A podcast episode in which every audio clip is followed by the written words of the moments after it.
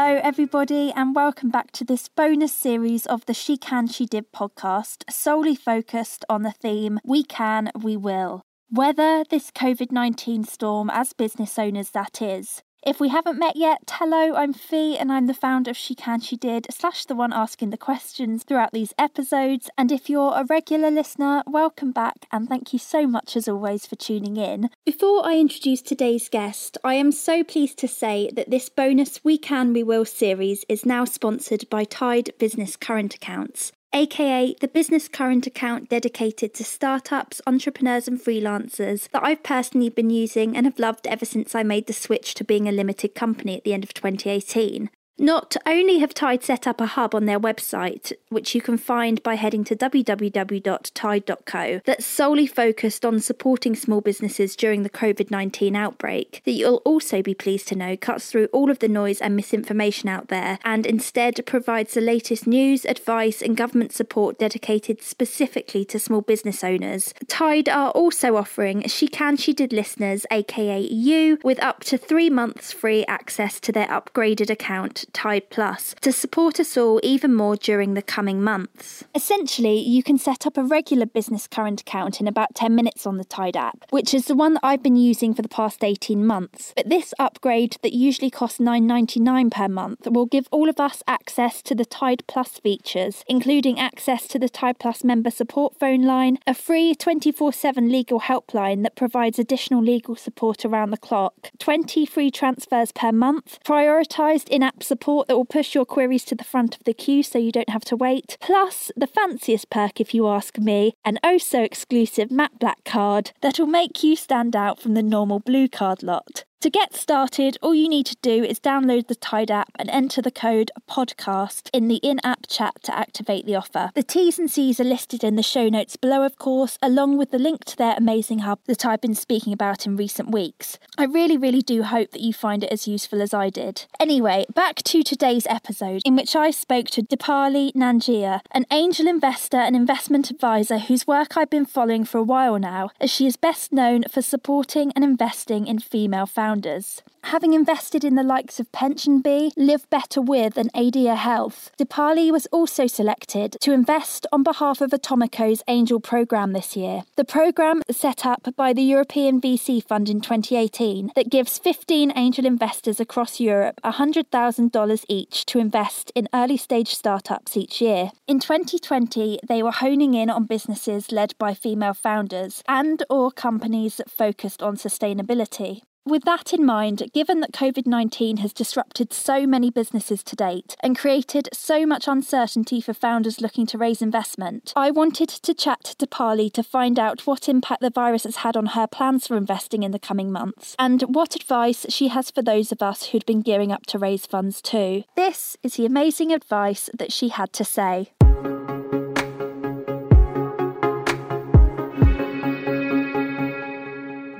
I I was having a look at one of the um like well, I'm just having a little peek at your Instagram anyway, but I noticed I went right back to kind of just pre-lockdown and looking at the kind of build up to when Boris announced that we were going into lockdown. And you wrote a letter to female founders on the 20th of March and you said, it's a time for being here 200% for the companies I advise and I've invested in, as much as it is a time on a personal level for reflection. And it really resonated.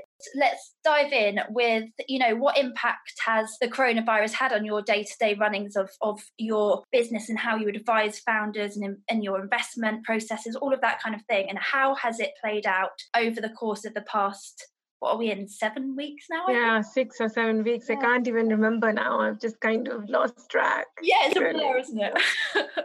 um, you know, I advise female founders on their fundraisers. So there are two aspects, right? One is just the advisory bit where, you know, when they start their fundraising process, I help them through that whole thing, through their investor readiness and then connecting them to investors. And the second bit is actually making investments. So uh, that is that is what I do. On the first bit where I'm advising female founders, there will probably be an impact on the business. You know, what I do is quite niche. There are not many people out there like me who are focusing on female founders, and I've done this for very many years. So I've obviously uh, known uh, known in the industry for doing this. So of course, it will impact my business, but I'm lucky enough that I'm still supporting a few female founders on their raises right now. They're fantastic. Uh, having said that, Some of the raises will be delayed. You know, they might take twice as long. Some of them might not close because uh, you know you know there might be valuation reductions there might be punitive terms in term sheets that have been put in that founders should not really accept and will not really accept. So there will definitely be an impact to my business. Having said that, I was having a discussion with a friend of mine, and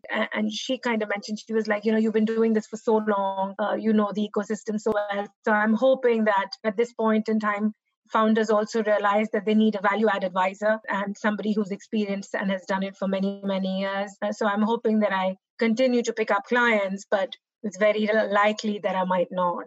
You know, that's something I, I think about every single day uh, in the last few weeks. So that's on the on, on the advisory side, obviously. On the investment side, I'll talk about it in more detail, but I'm continuing to invest definitely through the cycle. Uh, I'm lucky enough, enough to have Atomico Capital this year. Mm, I'm part of the Atomico Angel program. I would not have had any private capital because, you know, we've lost money as well in the public market. But uh, because I have the Atomico Capital, I'm lucky enough that I can continue to invest. my son trying to come in so i'm so sorry no no uh, and in terms of my in terms of my you know day-to-day business and what i'm you know, uh, in terms of the time that I spend and what I might be doing differently. Initially, I would speak at one event a month, you know, one panel a month. I'm obviously doing it more regularly because I think people want to hear, people want to understand how to navigate the crisis. So I've been doing maybe one a week sometimes more than one a week and it's quite tiring. But have been doing that i think it's also a brand building exercise for me. It's uh, trying to help as many female founders as i can. I've been doing a fair amount of pro bono work. You know lots of women have reached out to me on email on linkedin and i've been spending 15 20 30 minutes just talking to them about how they should navigate the crisis i've also taken this time to talk to a lot of VCs. Uh, you know, I I know quite a few of them, but I also don't know some of them. So I'm, you know, because I don't have to actually commute and physically go to offices, it's much easier to set up Zoom calls, and you can get a lot of them done. Yeah, I, I read that in your letter that you had reached out um, just to kind of gauge where their thoughts were and heads were back. Investment appetite. Yeah. Exactly.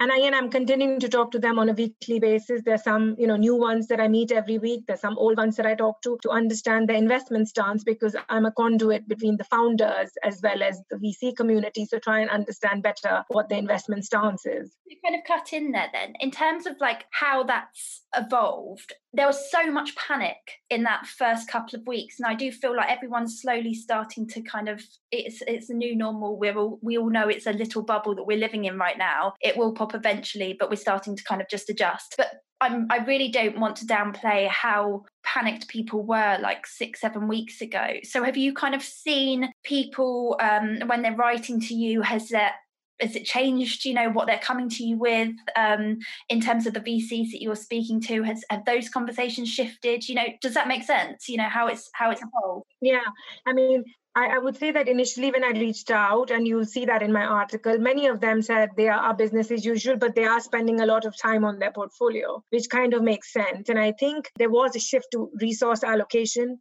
to portfolio because you know it, it's it's their children who are sick rather than children that are unborn that they haven't yet invested in. So obviously there would be a huge focus on that. And i think they've taken five or six weeks to get a better handle on that. They're probably having regular calls with their portfolio to see how you know they're cutting down uh, increasing their run- runways cutting down marketing cutting down you know spend. So definitely i would think that now uh, things are getting back to a a much better normal. I also think personally, you know, people who are suddenly stuck at home with their children and have to do everything, you know, there's a lot to suddenly adjust to. Uh, and I think we are beginning to see a new normal. Yeah. Uh, I just want to add that I've also spent some time, you know, feeding back on the Future Fund and some of the government funding initiatives, uh, and let's hope uh, let's hope they work in our favor. So you know that's what I've been spending my time on, and uh, I do feel that we're getting to that new normal, whatever that is. I know it's so funny. We all keep saying this new normal, but no one really understands what it means to it. It's like we're kind of um, in agreement that something's definitely changed, but we don't know what that world's going to look like on the other side. Okay, in terms of you personally, then right now, what are we? It's the 28th of April. What are your biggest concerns right now? And going forward, where are your priorities for the next few weeks and months? So initially, obviously, my priority was also my portfolio to make sure that they have enough capital uh, to last them 12 to 18 months. You know, there's some businesses that I invested in early this year and some businesses that I've invested in that are still in product development phase and they should be fine because they're quite far away from launch, right? Or have raised a significant amount of capital, but I'm also invested in businesses that were fundraising. Mm. So obviously trying to make sure that they have adequate capital and if not they try and cut down costs as you know fast as possible to try and give them a runway of at least 12 months and if, if they can 18 months. That's what the cycle that we're looking at right now. Uh, and as an investor as an investor i'm still investing so i'm meeting new founders. I did a fair amount of due diligence on a on a on a biotech company recently uh, looking to invest in it. I'm meeting new founders every week uh, because of atomico. I'm very grateful for that capital. So we'll continue to invest. And i also feel that uh, smart investors invest through the cycles. Early stage investing is such a long term horizon that the next 12 months should not impact really, you know, a lot of, depending on the stage and depending on the sector, there are lots of sectors you can still find interesting investments in. And uh, I think smart investors invest through the cycle. I also feel there are lots of ma- very many interesting businesses that are born in the time of crises because you know good founders are looking to always solve problems yeah. and uh, there might be some interesting businesses that come out so i'm definitely on the lookout to invest in female founders what's your advice then for any founders listening you know, in terms of approaching investors at this time, because of the fact that everything's being done online at the moment with Zoom calls, etc., etc. Are people getting more creative in terms of how they reach out to you, or you know, what's your advice for that? Founders that are currently fundraising, I would say that when you're going out pitching, you should definitely make sure you have capital for, you know, you're raising enough for 12 to 18 months and if possible longer because fundraising is very hard. And I feel uh, you need even more grit and resilience to fundraise during this time because it's just going to take longer. And, and, before you even start fundraising, think about the amount of capital you really need and, and raise just what you need uh, really in terms of product development probably look at your marketing and focus on retention rather than acquisition because the you know very few places that consumers are still willing to spend money on. So really look at your p&l that you might have built pre-covid but almost rebuild it for for this new world that we're living in for the next 18 months and see what exact you know you might not need as much as as much cash as you might have thought. It's also a great time to find, you know, good people because there are lots of good people out there. So, uh, you know, for those who are still in product development phase who might not have gotten access to tech talent, might find it easier. So, really figure out how best to spend that money uh, before you go out and reach investors. There are also some investors who traditionally later stage investors, so Series A and beyond, who are now thinking of investing slightly earlier mm. because it's harder to write big checks on Zoom. So I think they might be have been unapproachable in the past, but it might be okay to approach them now, right? Yeah. Lastly, I would say that Zoom pitching is uh, is an art in itself because it's you know I'm sometimes on calls and the founders are not expressive enough, or sometimes I'm on calls and the founders are too fast and I don't get to ask a question. So it's really like pausing and trying to understand body language uh, and giving the other person a chance to speak, trying to recreate what your office might have been like on a Zoom call by bringing in other team members so they can understand the dynamics. It's really like bringing in that human element into Zoom mm. uh, is quite key. Uh, quite key to do. I can imagine, like, even doing these podcasts, you know, I always record podcasts. I tend to travel around the country and do them in person. And I've found it just, it's a completely different dynamic recording over here because it's just that the back and forth you have to wait because of the yeah. wire and it just cuts in and it's always yeah. And my son walking in. Yeah. but let, let's roll with that then because you obviously you are a mum. I know you've got a dog. You mentioned you know that you're advising all of these different founders at the moment. You're doing pro bono work um, I've seen on your Instagram the number of um, Zoom calls you're on a day. You know, how are you juggling your your day right now and making sure that you are ultimately? I always think when you're giving back so much, how are you look, making sure you're looking after yourself as well throughout all of this? Uh, I am very tired. I will tell you that because and right before you, I just went on rituals, which is like I don't know if you know rituals. They have like they sell like creams and body. Oh my gosh, I love. oh, I know. I love it. Yeah, yeah, yeah. So I just went on their website and I bought some foot balm because you know obviously I haven't been for a pedicure for a long time, so I feel like my feet are looking old. And I ordered some body scrub, and I was like, can't wait for it to come. It's at Saturday, second of May. Your order will be with you. Countdown is on. but really, I've been. Um, I go for a run every morning, and sometimes I'm really tired, but I still kind of go. I take the dog out. I've been trying to go for walks on the weekend with my husband, uh, with the dog. I've been trying to meditate, but I don't think enough. You know, I think I should do it every day, but I just don't get a chance. I get too tired. I'm still trying to read. I was part of a book club, and now the book club has gone virtual. So, still just finished reading a book, just started a new one uh, again i get very little time so whatever you know 20 minutes i might get here or there i spend time uh, doing that. My son is very entertaining and most of all very kind and i think at a time like this you need kindness. Mm. you know you need that hug. So he might come to me every now and then at my desk and he says mama you look really stressed. Can i give you a hug? Oh, and um, i think because he's so kind i think it really helps. Uh, with the day, but I am actually very tired. You can probably tell by my voice that I am really tired. yeah, I mean, I don't blame you though. Like you're, you, like you said, your schedule's just, uh, you know, I think it really has. There's a lot of people that kind of taken using this time to put the brakes on a bit and just kind of you know compose themselves and see where I, some you know some founders that I've spoken to they're um, they've furloughed themselves and they're just kind of taking that time. But others, I do think that you know it really has. It's just come, suddenly it's become even busier. Yeah and i think zoom zoom takes a lot of energy. I think it's because you're giving a lot of energy because you're still trying to be animated yeah. but you're not getting because it's a technology it's a machine on the other side so you're not getting as much positive yeah. energy back and i think it's just drains you at the end of the day. But i have been cooking and i'm not a cook but i've tried all these different recipes and my son thinks i'm a michelin star chef just milk it while, while he thinks that. Mommy, you should open a restaurant when you retire. oh, that's so lovely. Good. no, I, I, do you know what though? Cooking is one of, you said running as well. Um, and I'm the same. Like I, it was raining today where I am. And um, yeah. you just force yourself to go sometimes. Like, and it always, you get to the end of a run and it just clears your head and you're like, okay, that was worth it. But yeah. the same cooking to me, ultimate switch off. But you know, but you know, Fiona, I just want to add all my female founders. You know, I've only invested in female founders, and you know, other than other than the cash, other than the fact that they might be fundraising, other than the fact that they might be furloughing, you know, they need to take care of their families. They need to work and juggle so much more with their children, and so that is quite worrisome. And I've you know often do tell them, I hope you're taking some time out for self care. I know it's very hard, but uh, unless you look after yourself, you can't really look after your business. It's so, so true. Um, and I think it's like one of those things that it's said so often, but actually listening and really putting into practice two separate things isn't it? Like we all know that self-care is important but actually really being strict with yourself and finding that time. Yeah.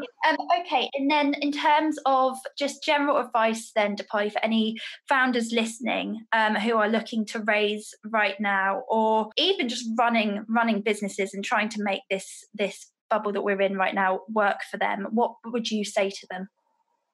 I mean, in some cases, you might find some businesses are pivoting you know and and that works for them. You know it's a great way for them to show what they can do at this time of crisis. Some businesses need to figure out how to retain customers because when we emerge from this crisis there's going to be uh, you know founder uh, investors can't look as much as growth but they will definitely look at retention and see how has this company been able to retain the customers that they acquired pre-covid. So focus on retention. I would say um, focus on uh, you know many founders have not lived through an economic crisis. Because they're young. Uh, you know i've lived through three economic crises but that's because i'm much older. If you haven't lived through an economic crisis it's kind of harder to navigate uncharted waters, I would say go out and ask for advice, call people, call other founders, you know, have a community of people you can talk to personally, professionally. I think, you know, that will help you on track and also help you keep sane to some degree when you're sharing experiences with others. Obviously, pitching on Zoom is very important, and being able to pitch appropriately uh,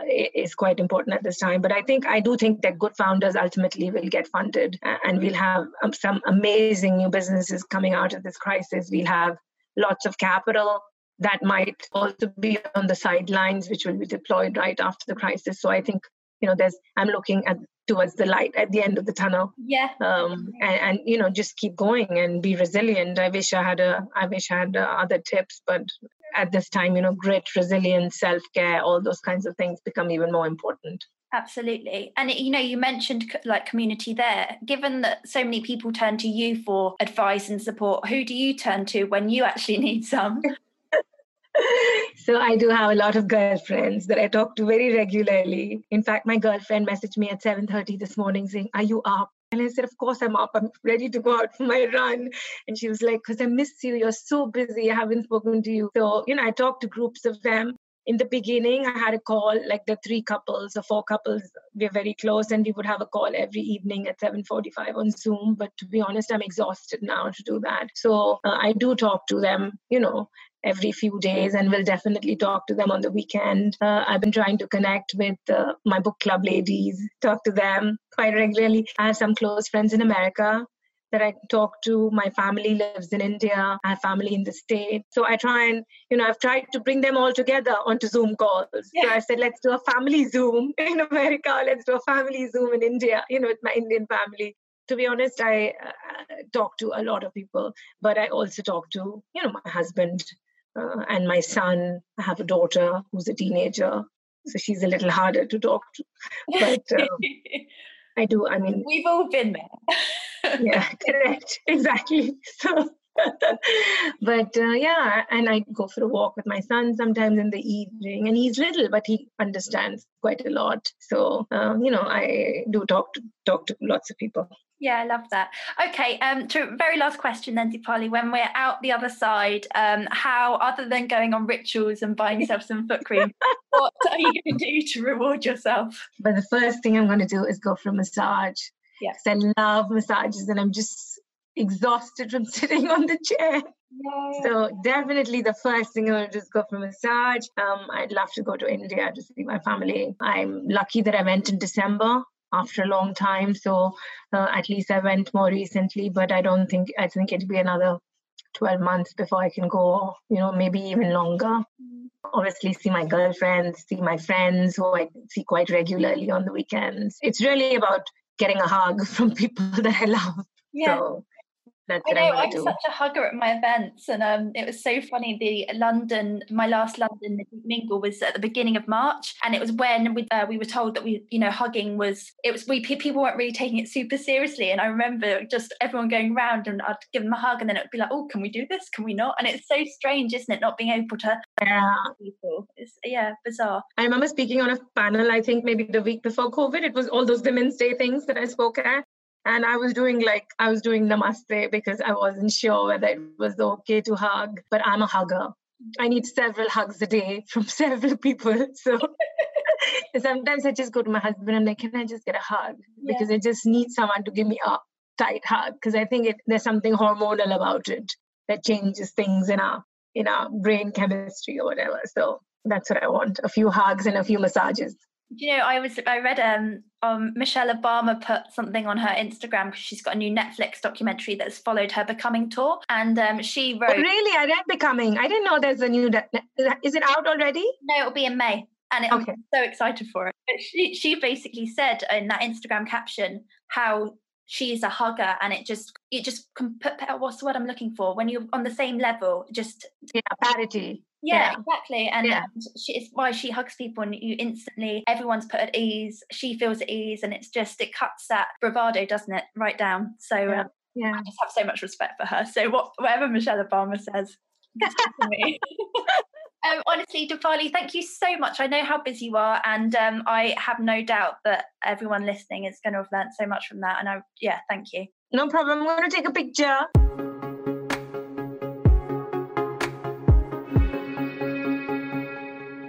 Thank you so much for listening to that episode of the She Can She Did podcast. It really, really does mean a lot. If you happen to enjoy it, it would mean so much to me if you could please rate and review the series because rumour has it, it helps to boost the podcast in the charts, which allows more female founders and aspiring business owners to find it. For now, though, I really, really hope you enjoy the rest of your day. Thank you so much for listening once again, and please do look out for tomorrow's episode.